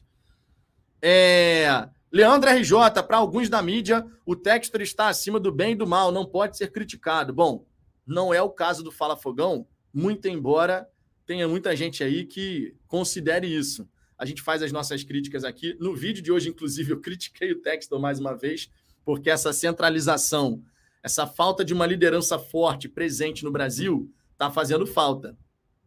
Agora, aproveitando só esse comentário aqui do Leandro, eu ontem, vou contar esse caos aqui para vocês, eu ontem, depois de fazer a resenha aqui, na hora do almoço, eu ontem resolvi, e de vez em quando eu faço isso, eu resolvi reassistir.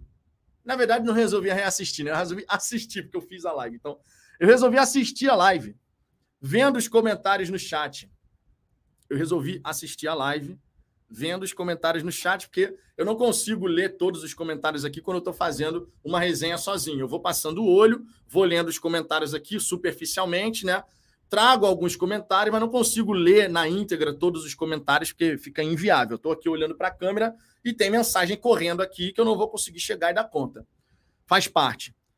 Por isso até que a gente fala, ó, tu quer que a sua mensagem seja efetivamente lida? Manda o superchat, vem pra tela e tal, não sei o quê. Enfim.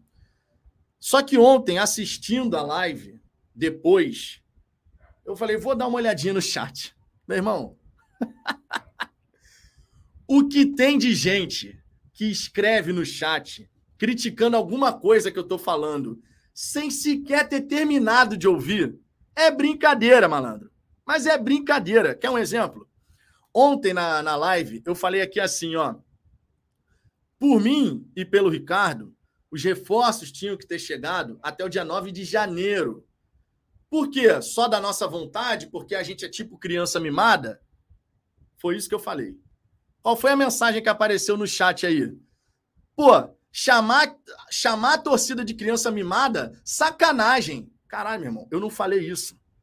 Mas a pessoa pega uma parte ínfima do que foi falado para meter uma dessa, irmão. Ou seja, boa parte da galera aí que se, fica a live inteira escrevendo bobagem que fica escrevendo coisas de crítica, que a gente não critica ninguém, não sei o quê, boa parte dessa galera sequer está escutando o que está sendo dito. Sequer está escutando o que está sendo dito. Só um breve comentário sobre essa situação para vocês verem como é que são as coisas. É brincadeira, né? Seguindo. Jefferson Soares, conheço a família do Matheus e já discuti com o primo dele porque falei verdades. Bom, eu não sei o que, é que você falou, imagino que não tenha sido elogios à figura do Matheus Nascimento. E, cara, as críticas fazem parte do jogo. O Matheus virou profissional. Um profissional é criticado e elogiado. Ele tem que jogar bem. Se for bem, vai ser elogiado. Se for mal, vai ser criticado. Faz parte do jogo, né? J P Alberoni, Vitão, na Rádio Botafogo, falam que está com esse problema porque o Botafogo está em atraso com a R C E. De fato, o R C E atrasou. Isso, se eu não me engano, foi em dezembro e também em janeiro. Mas até onde me consta, segundo as notícias à época, tô, tô dando a minha opinião com base nas notícias da época, o atraso começou justamente porque penhoras começaram a acontecer. E aí o Botafogo, por conta disso, não pagou o R C E, não destinou dinheiro lá para o R C E.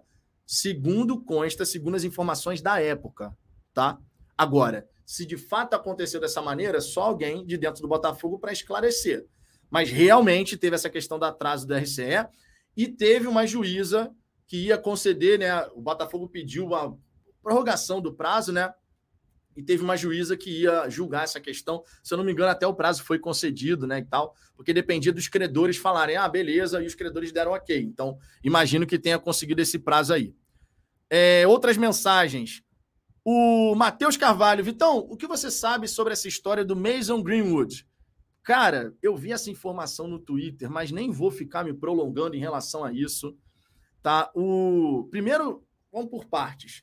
Primeiro que o Greenwood, ele teve um caso lá na Inglaterra de agressão da namorada, foi, inclusive, o Manchester United afastou totalmente ele, né? Afastou assim, porque não quis vínculo com essa história. Teve essa... Que... Acho que é a questão do... O Ricardo até escreveu alguma coisa no Twitter em relação a isso. Acho que uma testemunha-chave saiu do processo. Ele não foi absolvido. O papo era esse. Ele não foi absolvido, mas acabou que todo o processo lá acabou não seguindo, não seguindo adiante. Foi uma parada dessa. Só que tem um detalhe, cara. Quando a gente vai contratar um jogador, eu não sei se essa história de Greenwood é verdadeira, se não é, enfim.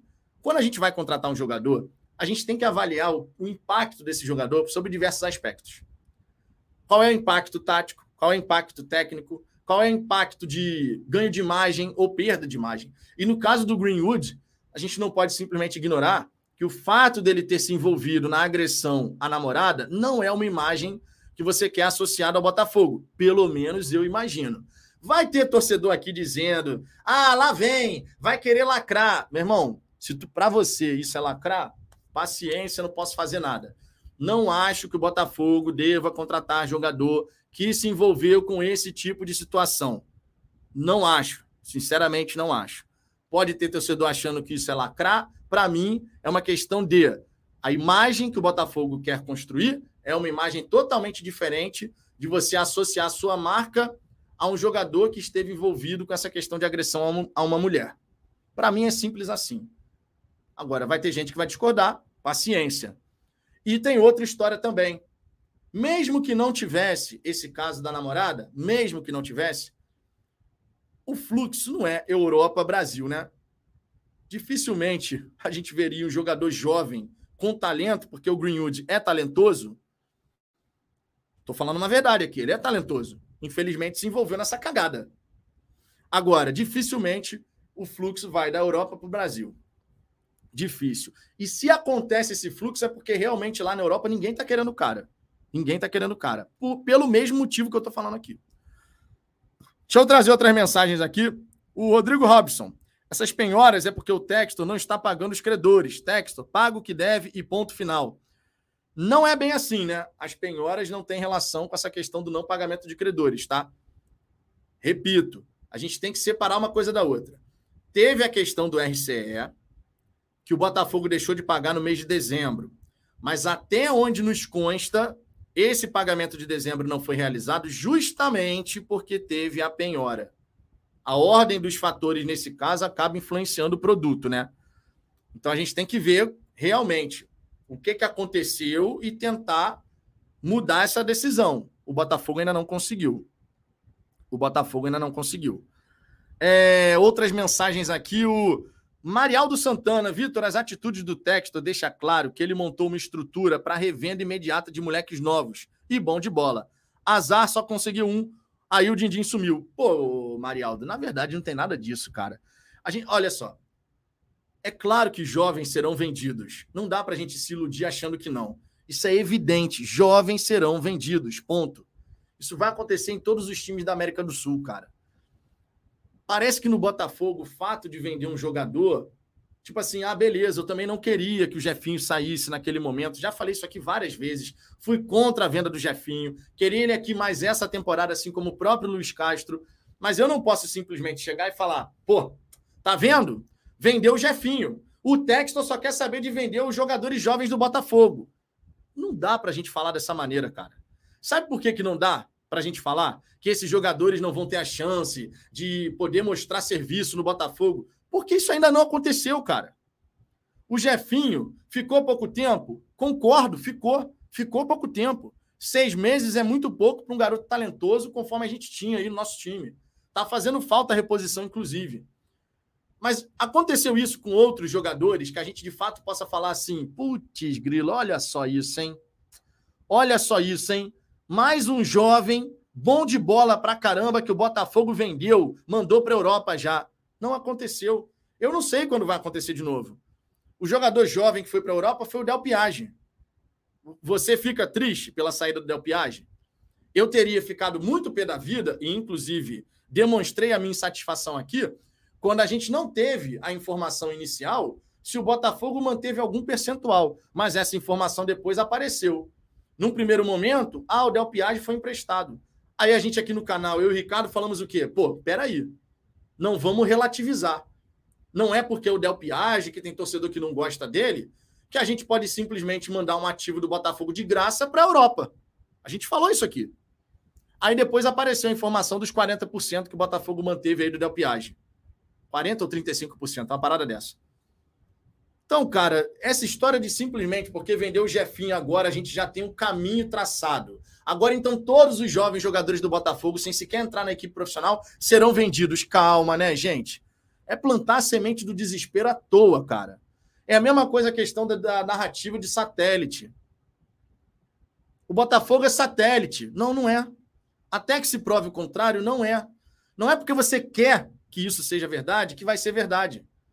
Não é porque você está nessa narrativa constante de satélite que isso é verdade. Sabe por que que não é verdade? Se o modelo de negócio do Jefinho, por exemplo, tivesse sido um empréstimo com opção de compra, sem o Botafogo receber absolutamente nada, conforme foi do Rezende para o Botafogo, o Rezende não cobrou nada do Botafogo. O Rezende é um satélite do Botafogo, praticamente, embora não tenha parceria oficial, a parceria com o Lyon. Mas o jogador veio de graça. Aí o Botafogo ficou com sessenta por cento, o Rezende com quarenta por cento, foi vendido, isso caracteriza satélite. O Rezende foi um satélite. Ele captou um jogador interessante, bom, emprestou para uma vitrine maior e depois ganhou dinheiro com uma venda desse jogador. Satélite. O Botafogo foi assim? Não. Então, querendo ou não, a narrativa do satélite não se sustenta até que seja provado o contrário.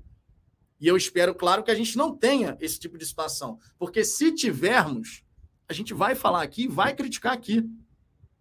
Se a gente tiver, por exemplo, um garoto bom de bola, da base do Botafogo, que sai daqui do Brasil sem o Botafogo receber nada para ser emprestado ao Lyon, ao Crystal Palace, tá errado. E a gente vai falar aqui. Vocês acham que a gente não vai falar aqui? Alguns podem até achar, porque tem essa, esse olhar enviesado de que aqui a gente não critica, que aqui a gente não cobra, o que obviamente não é verdade. Mas a gente vai falar, só que até que se prove o contrário, isso daí não é realidade. E a gente não pode ficar plantando a semente do desespero. É simples assim, cara. Simples assim. É, outras mensagens aqui. O Mário Neto. Fala, Vitão, o seguinte. Concordo que o time é suficiente, mas o Tiquinho garoteou. Concordo plenamente, garoteou mesmo. E pode ser muito prejudicial para o time. Concordo plenamente. O Tiquinho garoteou. Ele passou do ponto. O Tiquinho não precisava ter feito o que fez. E a gente espera que um cara experiente como ele, pô, trinta e um anos de idade na cara já, que obviamente não perca a cabeça desse jeito. Foi expulso, já ia, já ia, já ia ser julgado pela expulsão, porque saiu falando um monte para o árbitro. A gente pode entrar no mérito aqui de, ah, ele falou algo demais ou não, é tipo a fala que o árbitro relatou na súmula do Carly. O Carly falou alguma coisa, mandou o juiz para P Q P? Não, não falou nada disso. O Carly falou, você tá de sacanagem, falou exaltado, né? Não foi nada assim de outro universo. O árbitro chegou e expulsou o Carly. Então, assim, o Tiquinho garoteou sim. O Tiquinho garoteou e mesmo que não tivesse a suspensão preventiva, mesmo assim, a gente provavelmente já perderia o Tiquinho por algum período. Provavelmente, porque a partir do momento que ele tem aquela atitude intempestiva, ele seria julgado. Ok, a marcação do julgamento, esse agendamento aí do julgamento foi rápido pra cacete, vai ser segunda-feira. Normalmente a justiça não funciona desse jeito. Se fosse assim com todo mundo, ninguém reclamava, mas não é. Os caras colocaram logo pra segunda-feira, irmão. Vamos julgar essa parada logo.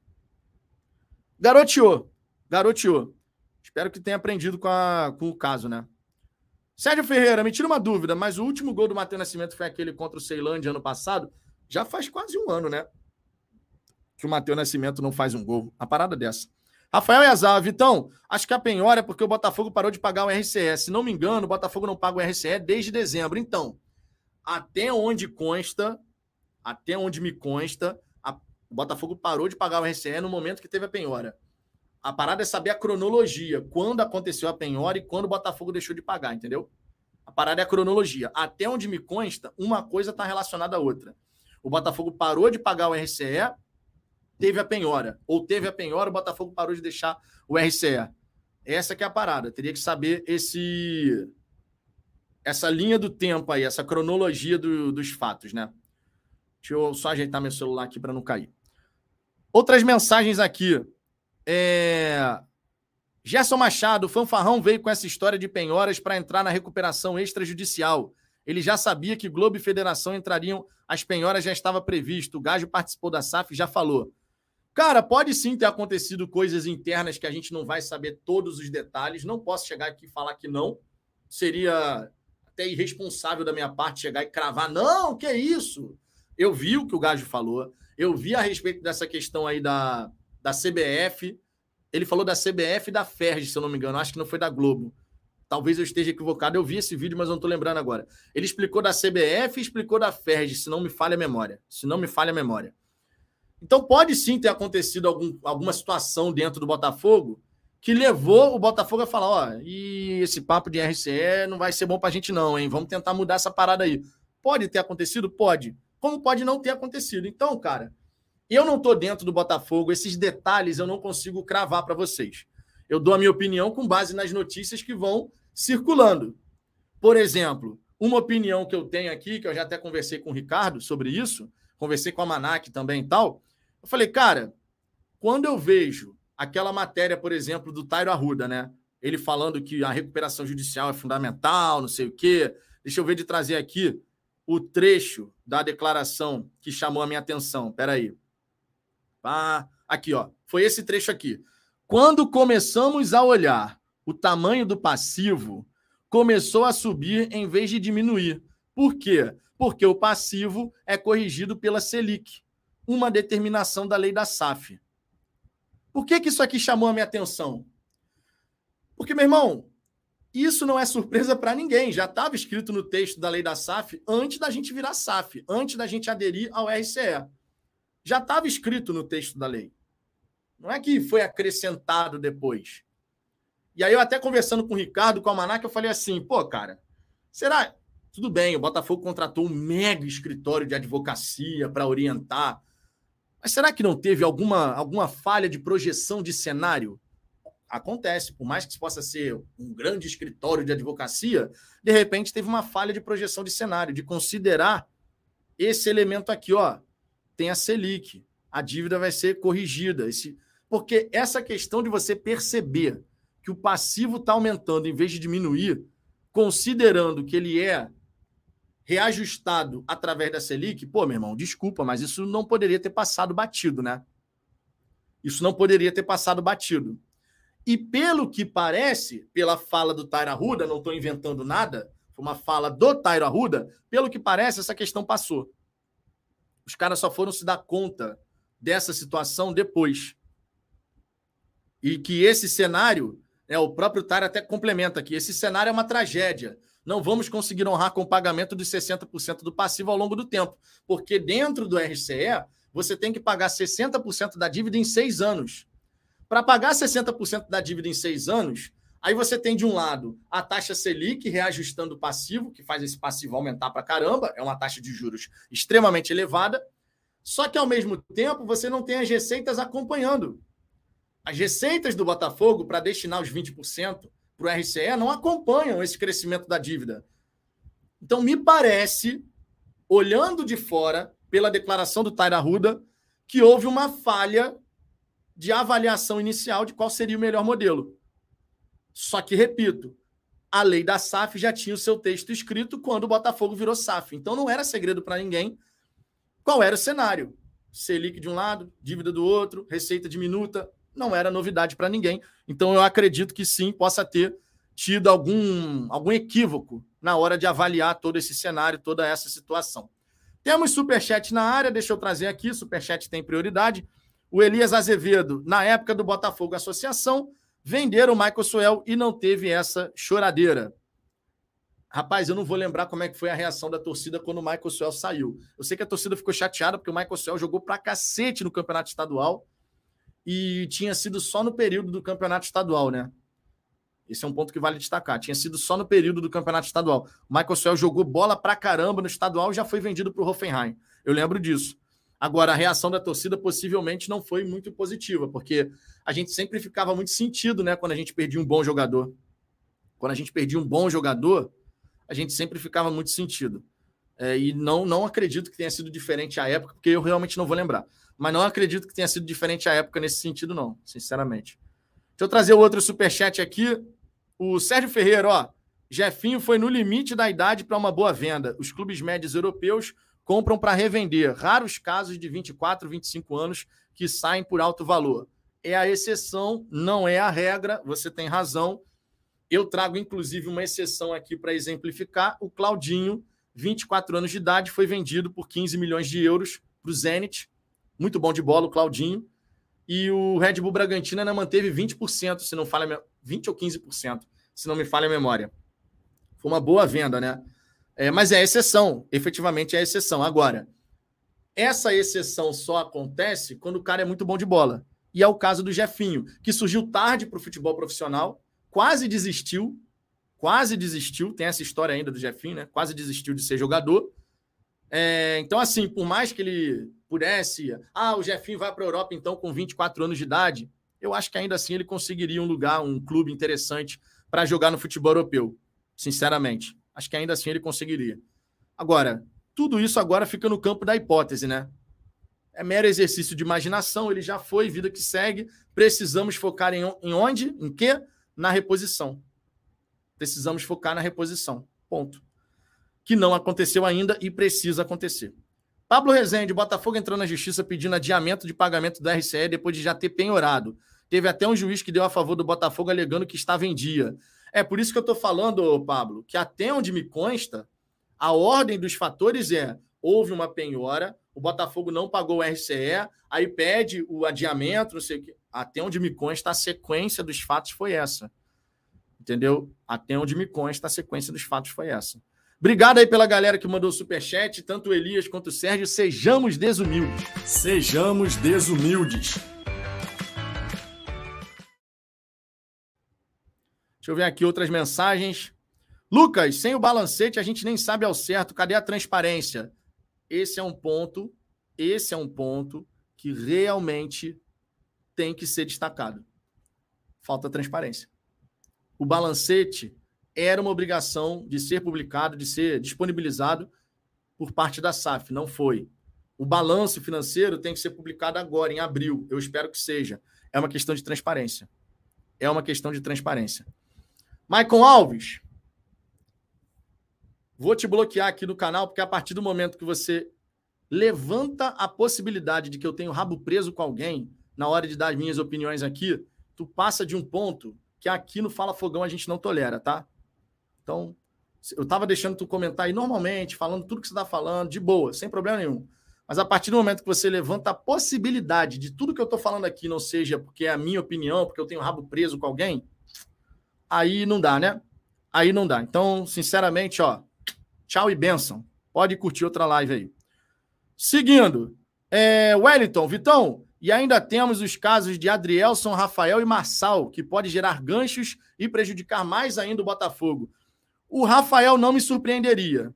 O Adrielson não vejo por que ele tomar gancho, de verdade. Agora, o Rafael não me surpreenderia. E o Marçal, o Marçal também não vejo assim nada... O Marçal não fez nada demais, cara. Ele foi expulso porque ele resolveu peitar o árbitro, mas assim, não teve agressão, não teve nada disso. O Rafael teve uma tentativa de desferir socos, né, nas pessoas. Aí é uma outra parada, outra parada. Carlos Eduardo, quero saber se alguém consegue apontar uma empresa que não comete erro, seja na escolha de tomada de decisões. Todas as empresas, obviamente, têm alguns erros. Isso aí é inegável, né? Isso é inegável. Inegável. E, e sinceramente, no meu ponto de vista, se a gente for pegar nesses quase doze meses de S A F, nós temos mais acertos do que erros. O saldo ainda é positivo. Ah, Vitor, discordo plenamente disso, porque isso, porque aquilo. Tudo bem, não tem problema se discordar. Mas se a gente pegar as coisas que foram feitas em dois mil e vinte e dois... subtraindo tudo que a gente não concorda que aconteceu, eu ainda acredito que o saldo é positivo. Ainda acredito que a S A F acertou mais, por exemplo, do que na época que a gente estava com os dirigentes amadores. É a minha visão. A questão do patrocínio master, os reforços que foram contratados na última janela, que agregaram qualidade ao elenco do Botafogo, não dá para negar. Lucas Fernandes, Eduardo, o próprio Tiquinho, Gabriel, P... Gabriel Pires, Marçal, o Perry. Bons jogadores que o Botafogo trouxe. Foram bons movimentos de mercado. A contratação de executivos para cargos importantes dentro da S A F, justamente para poder cada, cada área importante dentro da empresa ter um líder ali, tá faltando o C E O. Esse é um erro que tem que ser corrigido. Mas, assim, o saldo de ações que foram realizadas nesses quase doze meses, para mim, o saldo ainda é positivo. Para mim, o saldo ainda é positivo. O que não significa dizer que não tenham erros a serem corrigidos. Questões que precisam melhorar. Tem, tem sim questões que precisam melhorar, sem a menor sombra de dúvida. É, Daniel Coutinho, só o Tiquinho pode ser suspenso por dias, os outros podem tomar gancho só no Carioca, o que é, obviamente, uma informação bem relevante. Daniel, obrigado aí pela informação, cara. Diego Busco, o Marçal chutou o equipamento após a confusão. Vale lembrar a punição do Gatito ao mexer em equipamento. Sim, isso pode acontecer, mas se não me falha a memória, me corrijam, por gentileza, se eu estiver equivocado. Na súmula, o árbitro colocou que o Marçal chutou o microfone? Eu não estou me lembrando disso. Eu não estou me lembrando disso. Na súmula, ele colocou que o Marçal chutou o microfone ou ele só se referiu às ofensas, supostas ofensas, ofensas que o Marçal tenha dito a ele? Eu estou tentando puxar aqui na memória, eu não estou conseguindo, cara. Eu sei que ele falou das ofensas, mas o microfone eu estou na dúvida, porque o que vai ser considerado é o que está na súmula, né? Nesse julgamento. O Rogério está dizendo que não, que não foi colocado. Então, se não foi colocado, menos mal, porque certamente se tivesse colocado chute no equipamento, não sei o quê, poderia ser um agravante, né? Se não colocou, que bom. P C Botafoguense, a verdade é essa, não temos elenco para disputar as principais competições. Logo, reparamos dois mil e vinte e três sem objetivo e aspirações. Lembrando, hein? vinte e oito anos sem títulos. Sim, vinte e oito anos sem títulos, sim, precisamos de reforços, sim, estamos atrasados, mesmo que a janela vá até o dia quatro de abril, tudo isso merece críticas. Tudo isso merece críticas. Eu acho que todo mundo deve, quer dizer, todo mundo concorda com isso, não. Tem gente que acha que não, não tem que criticar nada, né? A gente nunca pode esquecer isso. É... Então, cara, tem coisas a serem feitas. Sem sombra de dúvida, tem coisas a serem feitas. É, Fábio Bandeira, Vitor, qual o valor da dívida do Botafogo? Na época do Jorge Braga, foi noticiado que tinha sido reduzida pela metade.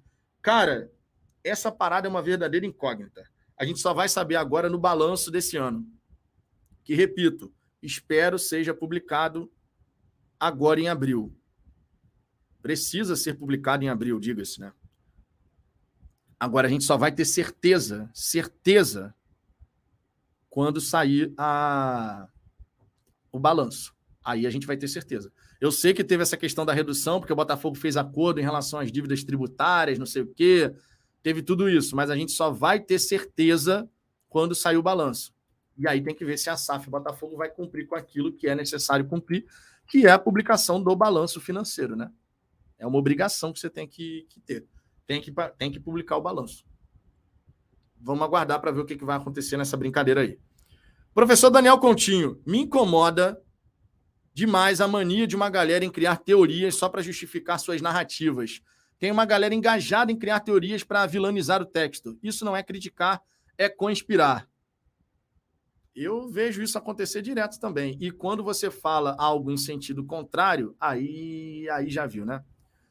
Tem uma galera, assim, eu acho que não é nada produtivo, cara. Tem uma galera que abraçou, abraçou um, uma visão, abraçou uma visão e você não, não vê essa galera desgarrar dessa visão. Não vê. Tipo assim, esse caso que eu falei do satélite aqui ao longo dessa resenha. Tem uma galera que abraçou essa visão de satélite e dane-se.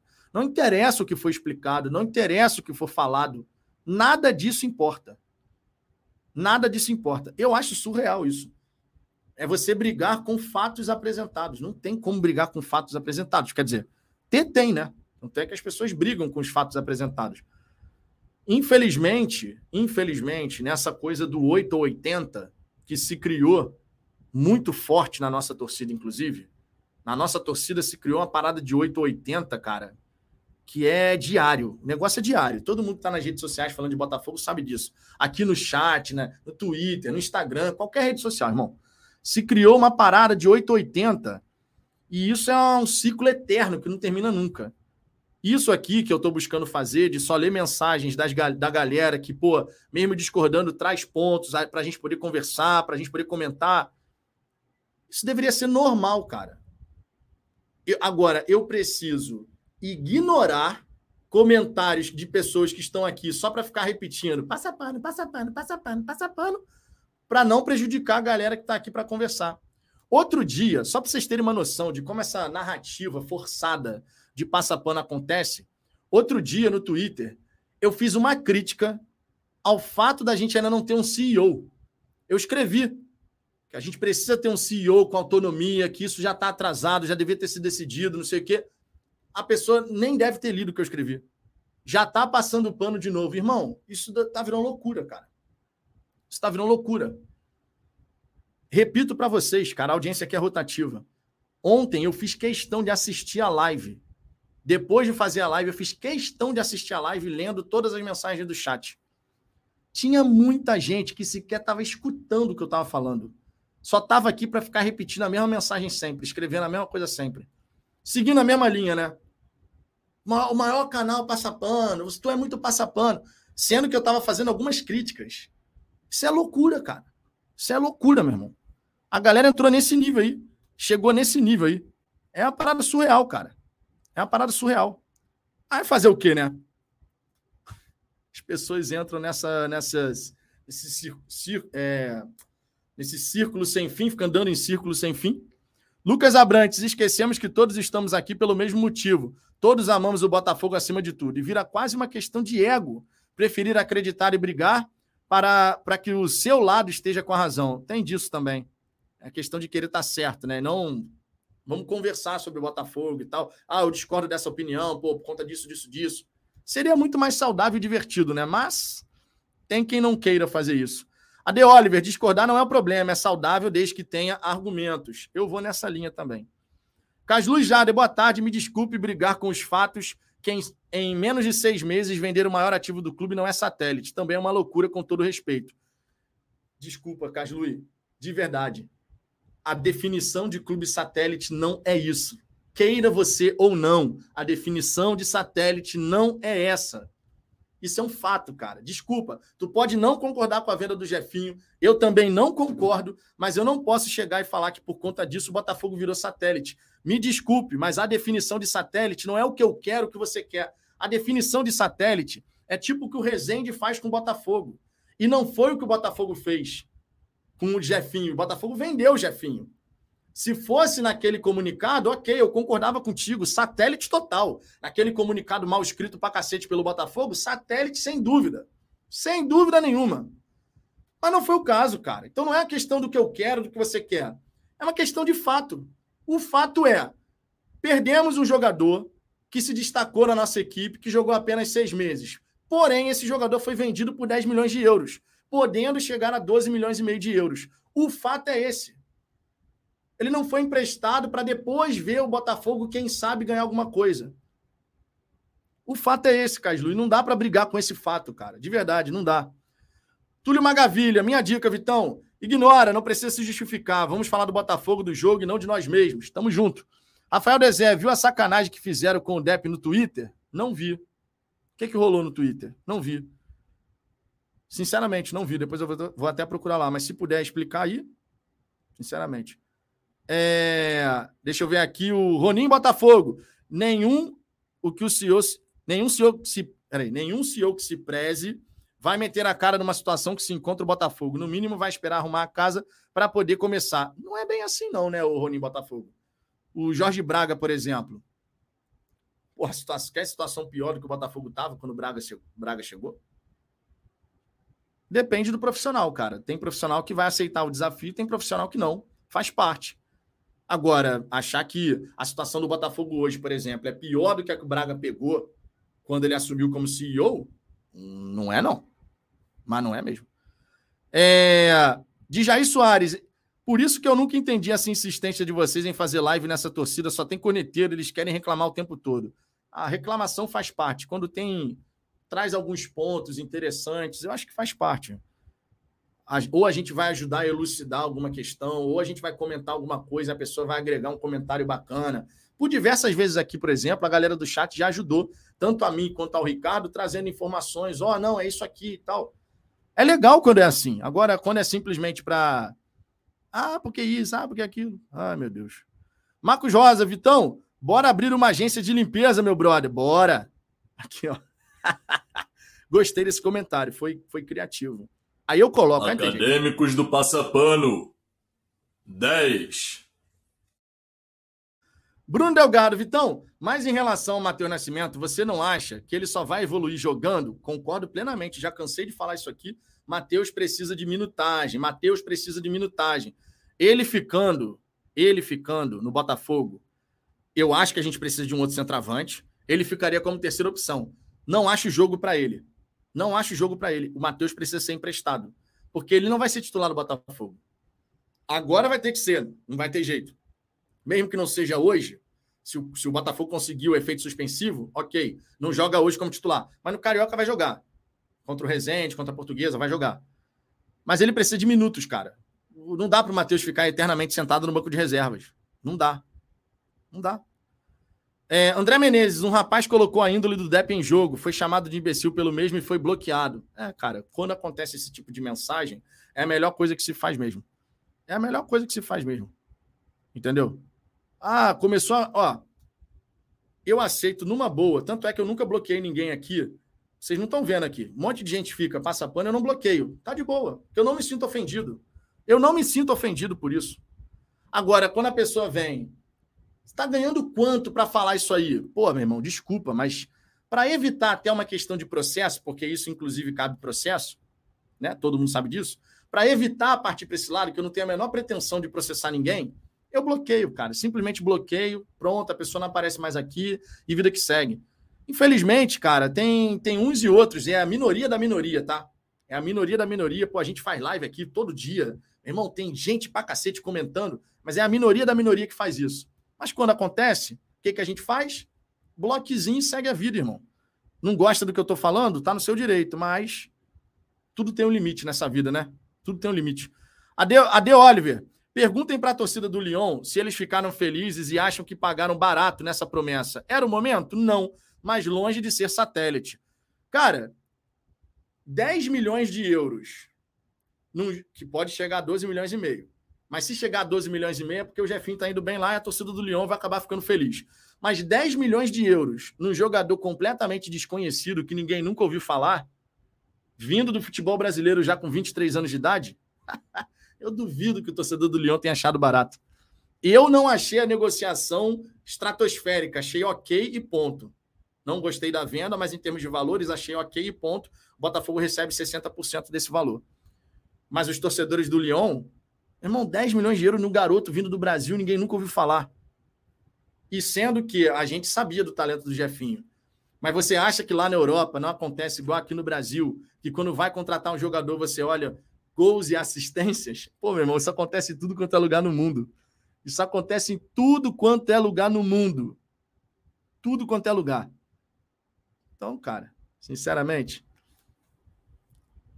os torcedores do Lyon, no primeiro momento, provavelmente vão ter achado o Jefinho caro. Se ele começar a jogar muita bola, falar, pô, valeu muito a pena. Coisas da vida, coisas do futebol, acontece. É, deixa eu ver aqui. O João Gabriel, você entendeu errado. O Depp chamou de imbecil e o cara denunciou o perfil do Depp. E o perfil do Depp foi bloqueado. Porra, cara, pelo amor de Deus, meu irmão. Pelo amor de Deus, cara. Isso aí é... Cara, isso não existe. Chamado de imbecil, tu denuncia o perfil só pro cara perder o perfil. Tá de sacanagem, né? A que ponto chegamos, meu irmão? A que ponto chegamos? Eu vi que... Eu vi o início da treta. Eu vi o cara falando alguma coisa, aí o Depp falou, meu irmão, você vai querer se meter em o que, que eu tô fazendo, não sei o quê. Caraca, pelo amor de Deus. Fala sério, mano. Bom, tomara que o Depp recupere o perfil dele. O Depp faz um trabalho bacana lá no Twitter, quem acompanha o perfil do Depp. Há quem não goste do Depp, há quem não goste de um monte de gente, faz parte. Mas eu gosto, eu acho interessante o trabalho que o Depp faz, mostrando nas suas redes sociais essa, esses jogos do Botafogo fora de casa, a culinária local. Pô, eu acho super legal, meu irmão. Eu acho super legal. Felipe Brilhante, me corrijam se eu estiver errado, mas um dos papéis de um C E O numa empresa é, entre outros, deixar os acionistas felizes. Textor é o único acionista da S A F. Logo, ele, ele está atrás de um fantoche. Depende, ô Felipe. Deixar os acionistas felizes tem várias interpretações. Uma das interpretações pode ser essa que você colocou. Ou seja, o C E O vai chegar, mas não vai ter autonomia. Ele vai fazer somente aquilo que o Textor deseja. Você tem razão. Uma das possíveis interpretações é essa. Outra possível interpretação é... Se o Textor der autonomia para o profissional, o Textor vai ficar mais tranquilo porque vai ter alguém da confiança dele aqui fazendo aquilo que é necessário no dia a dia da operação. Lembrando sempre, a S A F Botafogo tem também o Botafogo Associativo como acionista. dez por cento é do Botafogo Associativo. O que acontece é que, nesse momento, o Botafogo Associativo está sendo muito permissivo. O Botafogo Associativo não está em cima da S A F Botafogo em relação a algumas questões. Como, por exemplo, a parte dos balancetes. Os balancetes deveriam ter sido publicados, divulgados. Quem que tinha que cobrar isso? O Botafogo Associativo. Não cobrou. E aí entra toda aquela história de conflito de interesse. O Durcésio, que não colocou alguém no conselho da S A F, já deveria ter colocado há muito tempo, pegou uma cadeira no Conselho Administrativo do Lyon e tem essa relação muito próxima com o Textor. Uma coisa faz as pessoas associarem a outra. Normal. Normal. Agora, cabe ao Botafogo Associativo exercer o seu papel de fiscalização, certo? E cabe ao Textor, na hora de definir um C E O, dar autonomia e poder de decisão para esse profissional. Porque só contratar o C E O... sem dar autonomia, não adianta de nada. Aí não adianta de nada, né? Sinceramente. André Menezes, Vitor, essa negatividade por todas as mazelas que o sofredor tem e acaba transmitindo para você por ser âncora aqui do canal, te faz mal? Algumas vezes discordamos de opinião, mas nada pessoal. André, vou te falar com muita sinceridade. É... Em termos de mexer com o emocional, não. Agora, em termos de esgotar energia, tem live que eu termino aqui. Pode ter sido uma hora e meia de live, como é agora, uma hora e trinta e quatro de live. Tem live que eu termino aqui, eu estou exausto. Não mentalmente, não só, fisicamente. Mas assim, passa, passou uma hora, duas horas, eu tô, tô legal. Se tivesse que começar uma outra live, eu começava. Eu não fico chateado quando as pessoas discordam de mim. Acho extremamente bacana quando a gente tem pontos discordantes num, num debate saudável, numa conversa saudável. Nunca, nunca fiz questão de deixar de trazer pontos divergentes aqui. Nunca fiz questão, nunca foi esse meu perfil, vocês sabem disso. A gente aqui busca trazer comentários contrários, comentários a favor. A gente busca trazer. Agora, infelizmente, tem uma galera que leva a parada para um outro lado. Leva a parada para um outro lado. Tem uma galera que fica cega pela raiva. E aí não, não tá nem mais te escutando, mas tá aqui só para tentar de alguma maneira te afetar. Essa galera não me afeta. Essa galera não me afeta. Por que que não me afeta? Porque eu consigo blindar essa parte. Mas agora, quando você faz uma live aqui, mesmo trazendo mensagens respeitosas, discordantes, é claro que dependendo de como foi o, o clima da live, e tem lives que vocês sabem, vocês mesmos sentem, é mais leve, é mais pesada, tem diferenças. Por diversas vezes, sim, a gente chega no esgotamento de energia. Ano passado, por exemplo, no fim do Campeonato Brasileiro, eu estava muito cansado já. Foi uma temporada para você poder acompanhar o Botafogo, falar de Botafogo. Foi uma temporada muito cansativa. Muito cansativa. Quando a gente tem um período bom, melhora pra caramba.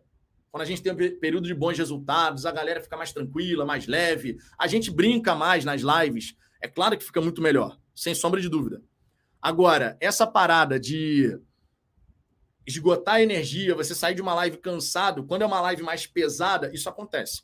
E acontece não só comigo não, tá? Acontece com todo mundo que faz live. Qualquer pessoa que faz live falando de Botafogo ou falando de qualquer outro time passa por essa situação. Porque, querendo ou não, o Pedro Depp tem razão nessa. A gente meio que vira um saque, cara. Serviço de atendimento ao consumidor. Quando o Botafogo perde, quando o Botafogo perde, onde é que a galera vai reclamar? Nas redes sociais do Botafogo, mas lá não tem resposta. Lá não tem resposta. Aqui tem. Aqui, no Almanac, no Anderson, no Setor Visitante, em todos os outros. Na, nos canais tem resposta. Então, é meio que a gente vira um saque mesmo. Player Parzival, o Botafogo está gastando energia à toa nesse momento. Não sei, cara. Por que que está gastando energia à toa o Botafogo? A gente tem que lutar pelos nossos direitos, tem que tomar as decisões que são necessárias também, porque a gente tem que corrigir as nossas próprias falhas. Toda energia dedicada, toda energia dedicada para colocar o trilho, o, a S A F nos trilhos novamente, é necessária nesse momento. Não tem essa de gastar energia agora não, meu irmão. O Botafogo precisa colocar toda energia para poder realmente colocar as coisas no seu devido lugar. Sérgio Ferreira, Vitor, a melhor live é a sua. Tem, tem outras lives muito bacanas, eu agradeço o elogio, claro, é, mas tem outras lives também muito interessantes. Estamos juntos sempre, esque, esquece esses mal interpretados. Sérgio Ferreira de Campos do Goitacazes, estamos juntos, Sérgio. Ó, lembrando, lembrando que mais tarde tem pós-jogo, hein? Eu espero, claro, que seja um pós-jogo de vitória, tá? Espero, claro, que seja um pós-jogo de vitória. Gisley, Gisley Vieira. Vitor, você era mais relaxado quando você fazia suas lives com aquela caneca maneira. Pô, cara, aquela canequinha trincando aqui. É verdade, é verdade, é verdade. É, Jefferson Matos, Vitão, não acho que vamos ser satélite, mas é nítido que vamos ser o clube da empresa que mais vai revelar e ter menos retorno. Precisamos de mais investimento para compensar essas revelações, nossas revelações. Você tocou num ponto interessante. Provavelmente, sim, o Botafogo vai ser o time do grupo que mais vai revelar talentos, até porque o Brasil é um celeiro de bons jogadores. E provavelmente, sim, o Botafogo vai ser o time do grupo que menos vai faturar com essas revelações. Por que isso? Porque, normalmente, transferências da América do Sul para o futebol europeu têm cifras menores do que quando o jogador já está na Europa. Isso, inclusive, acontece no próprio futebol europeu, às vezes, né? Ele está no futebol espanhol, ele está no futebol inglês, já tem preços completamente diferentes. As... Outro dia eu até vi um, uma mensagem, uma imagem no Twitter, que era tipo assim, é, o nome do, do jogador em espanhol. Pô, o cara vale cem milhões de euros. O nome do jogador, só que em inglês. Ele já vale setenta milhões de euros. Aí eu vi uma imagem que tinha essa, essas brincadeiras assim. Eu acho interessante isso daí. É... Deixa eu ver aqui. Simbora, ó. Minha gente, uma hora e trinta e nove. Vou precisar encerrar essa resenha agora, que eu vou ter uma questão de trabalho aqui para resolver, importante. Mas mais tarde eu tô de volta, tá? Vou encerrar a live assim de repente, mas já estamos aqui a uma hora e quarenta. Eu vou precisar agora fazer uma reunião de trabalho que eu acabei de ver aqui no meu celular, apareceu. Então, tô indo nessa. Um grande abraço para todo mundo. Mais tarde estejam aqui para que a gente possa fazer o nosso pós-jogo, beleza? Se gostou da resenha, deixa o like. Se não gostou da resenha, deixa o dislike. Faz parte, não tem problema. Se inscreva no Fala Fogão e nos ajude a alcançar a marca dos vinte e oito mil e quinhentos. Fechou? Grande abraço para todo mundo. Beijo no coração de todos. Que o Botafogo vença a equipe do Sergipe e que a gente tenha uma noite de paz. Pelo menos algumas horinhas, né? Não faz mal a ninguém. Fui!